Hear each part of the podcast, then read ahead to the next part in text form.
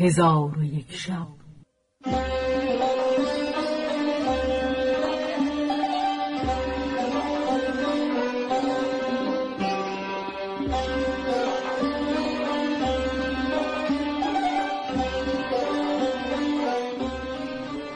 داستانهایی برآمده از ژرفای تاریخ و تمدن و فرهنگ مشرق زمین.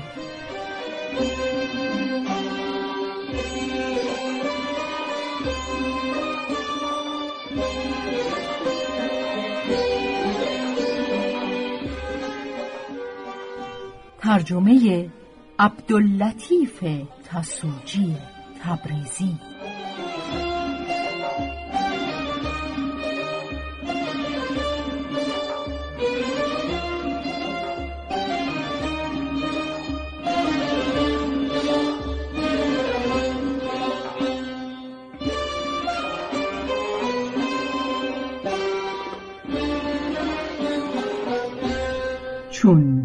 شب چهل و یکم برآمد.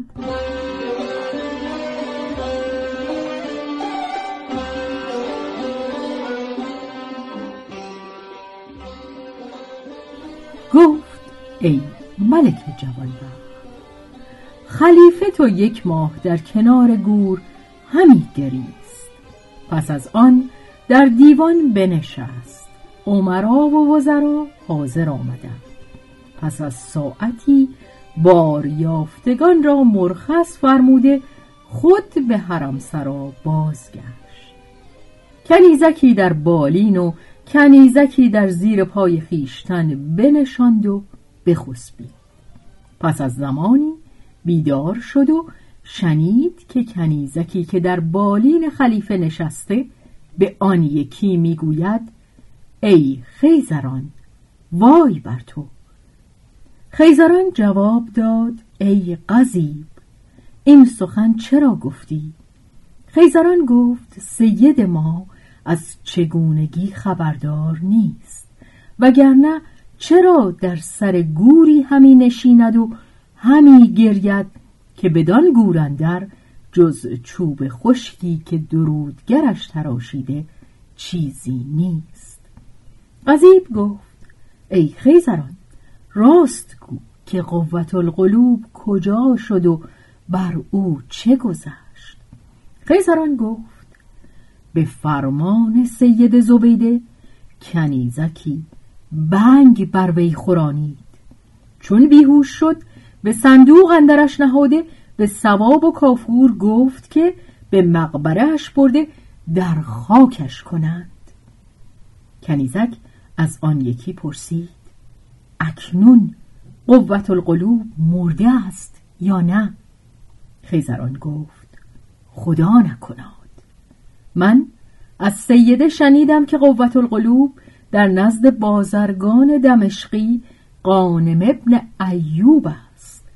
کنیزکان به گفتگو اندر بودند و خلیفه گوش همی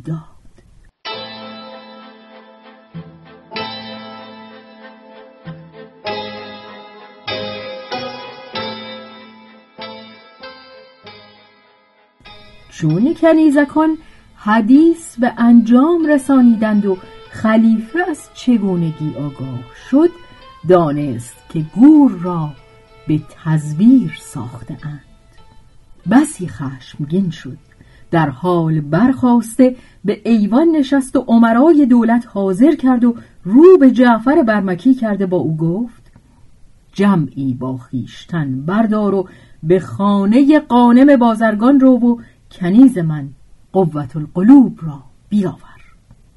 جعفر برمکی خادمان برداشته و شهنه و تابعان او را نیز خبر کرد و همی رفتند تا به خانه قانم بازرگان رسیدند.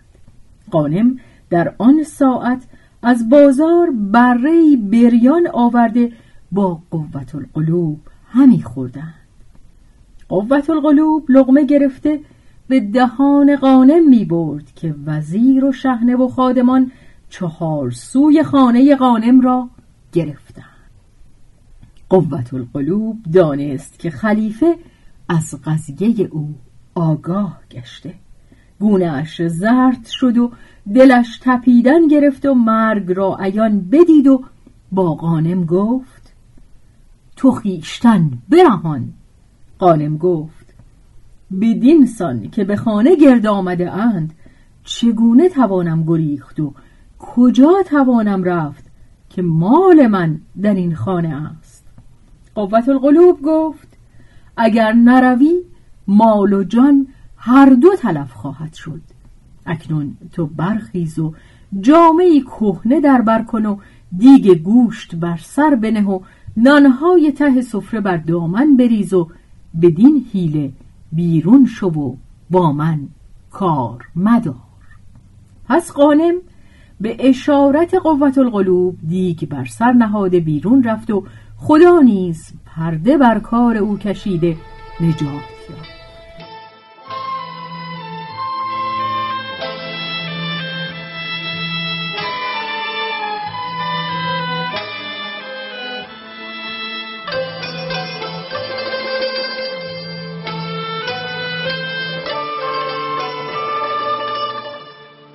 خادمان چون به خانه گرد آمدند جعفر از اسب به زیر آمد و به خانه اندر شد.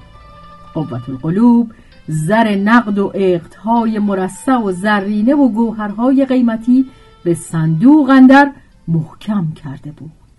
چون جعفر را دید بر پای خواست و زمین ببوسید و گفت ای وزیر بینظیر بر آنچه خدا خواسته بود قلم برفت.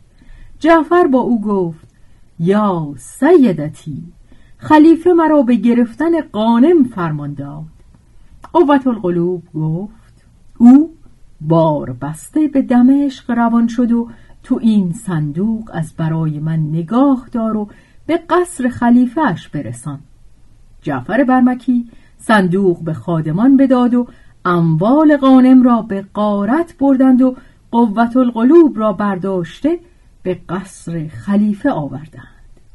جعفر ماجرا به خلیفه باز گفت خلیفه فرمان داد که قوت القلوب را به خانه تاریکی بنشانند و پیرزنی را به خدمتگذاری او بگماشت. گمان خلیفه این بود که قانم از او تمتع گرفته.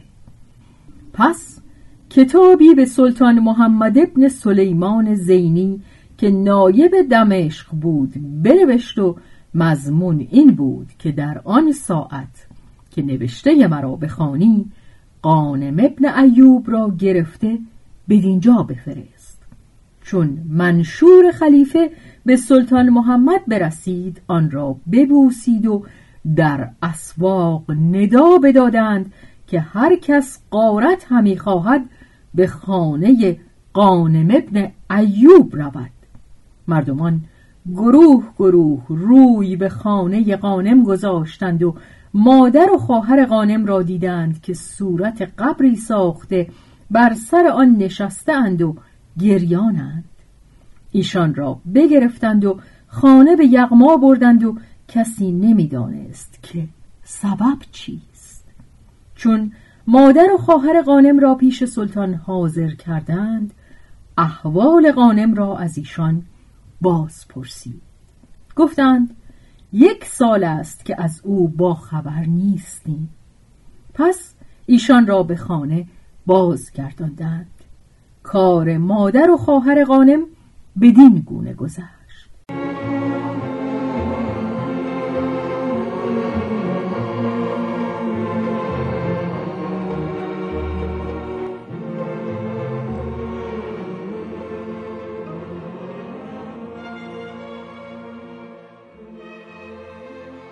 و اما قانم چون مال او را به غارت بردند حیران و گریان از شهر بدر شد و تا هنگام شام برفت. مانده و گرسنه به شهری رسید. در مسجدی بر روی بوریا بنشست و پشت بر دیوار مسجد رنجور و گرسنه بود. تا بامداد در همانجا بنشست و از گرسنگی به هلاکت نزدیک بود. علی مردم شهر از بحر نماز صبح به مسجد آمده قانم را دیدند که افتاده و ضعف گرسنگی بر او غالب آمده ولی آثار بزرگی و سعادتمندی از جبین وی پدیدار است. پیش رفته گفتند ای جوان از کجایی و چنین رنجور چرایی؟ قانم چشم بگشود و بر ایشان نظاره کرد. بگریست و جواب باز نگفت. یکی از مردم شهر دانست که او از گرسنگی رنجور است. بیرون رفته دو قرصه نان با اصل باز آورد. قانم نان و اصل بخورد و مردم به پیش او نشسته بودند تا آفتاب برآمد. هر یک به کار خیش رفتند و قانم تا یک ماه بدان سان در آن شهر به مسجد اندر بماند. هر روز رنجورتر و نزارتر می‌شد. مردمان شهر او را مهربانی می کردند تا اینکه چنان مسلحت دیدند که او را به بیمارستان بغداد برند.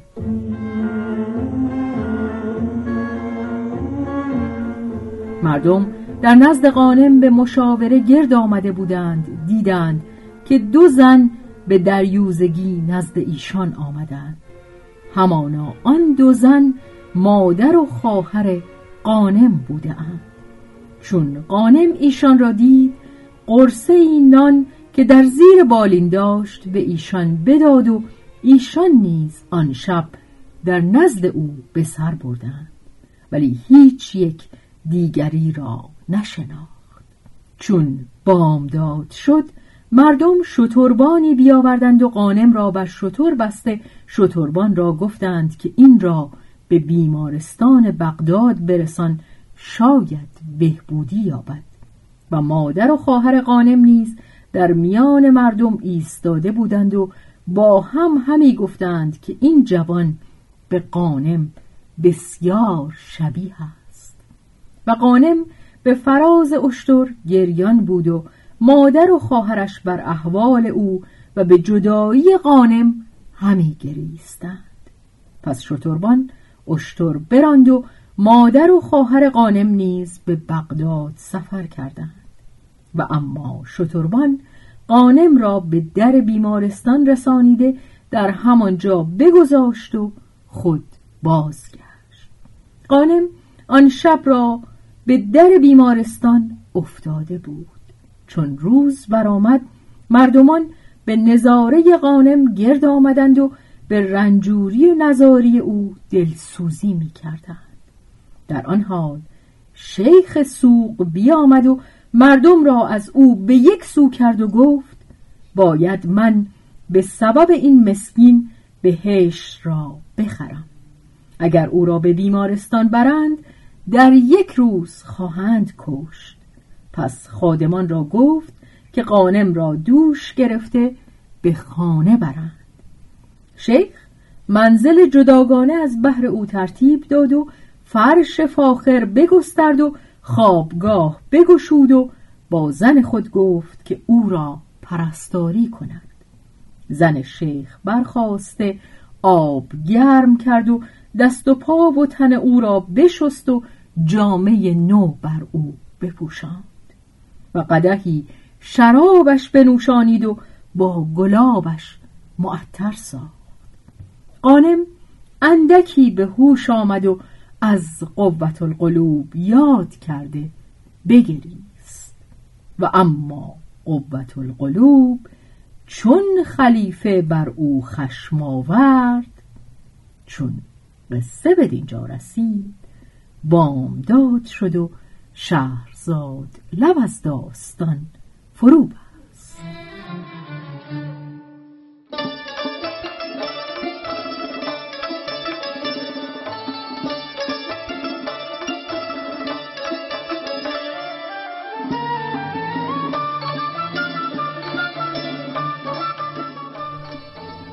به روایت شهرزاد فتوهی تنظیم از مجتبا میرسمیعی